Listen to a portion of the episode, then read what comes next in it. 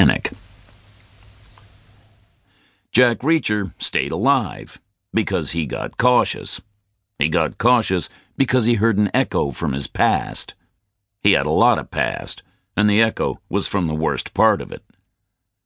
He had served 13 years in the Army, and the only time he was wounded, it wasn't with a bullet. It was with a fragment of a Marine sergeant's jawbone. Reacher had been stationed in Beirut, in the U.S. compound out by the airport. The compound was truck bombed. Reacher was standing at the gate. The Marine sergeant was standing a hundred yards nearer the explosion. The jawbone fragment was the only piece left of the guy. It hit Reacher a hundred yards away and went tumbling through his gut like a bullet. The army surgeon who patched Reacher up told him afterward he was lucky. He told him a real bullet in the gut would have felt much worse. That was the echo Reacher was hearing. And he was paying a whole lot of attention to it. Because 13 years later, he was standing there with a handgun pointing straight at his stomach, from a range of about an inch and a half. The handgun was a 9mm automatic.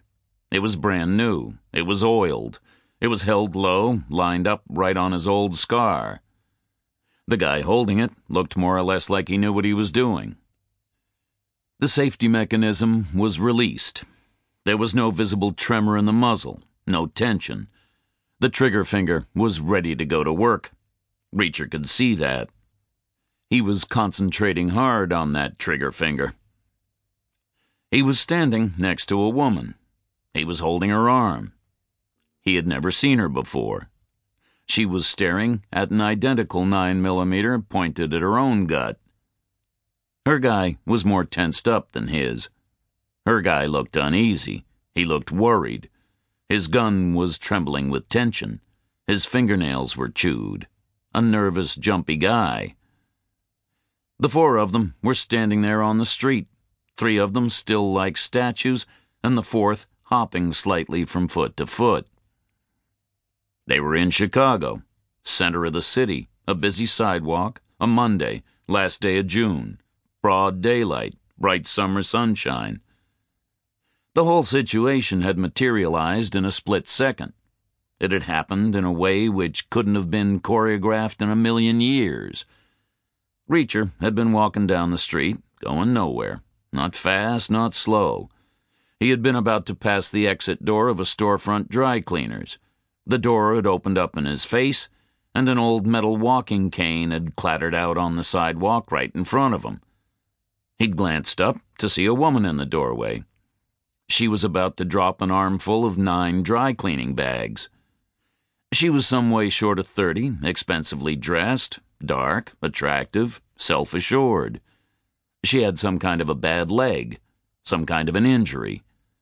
Reacher could see from her awkward posture it was causing her pain. She'd thrown him a would you mind look, and he'd thrown her a no problem look and scooped up the metal cane. He'd taken the nine bags from her with one hand and given her the cane with the other.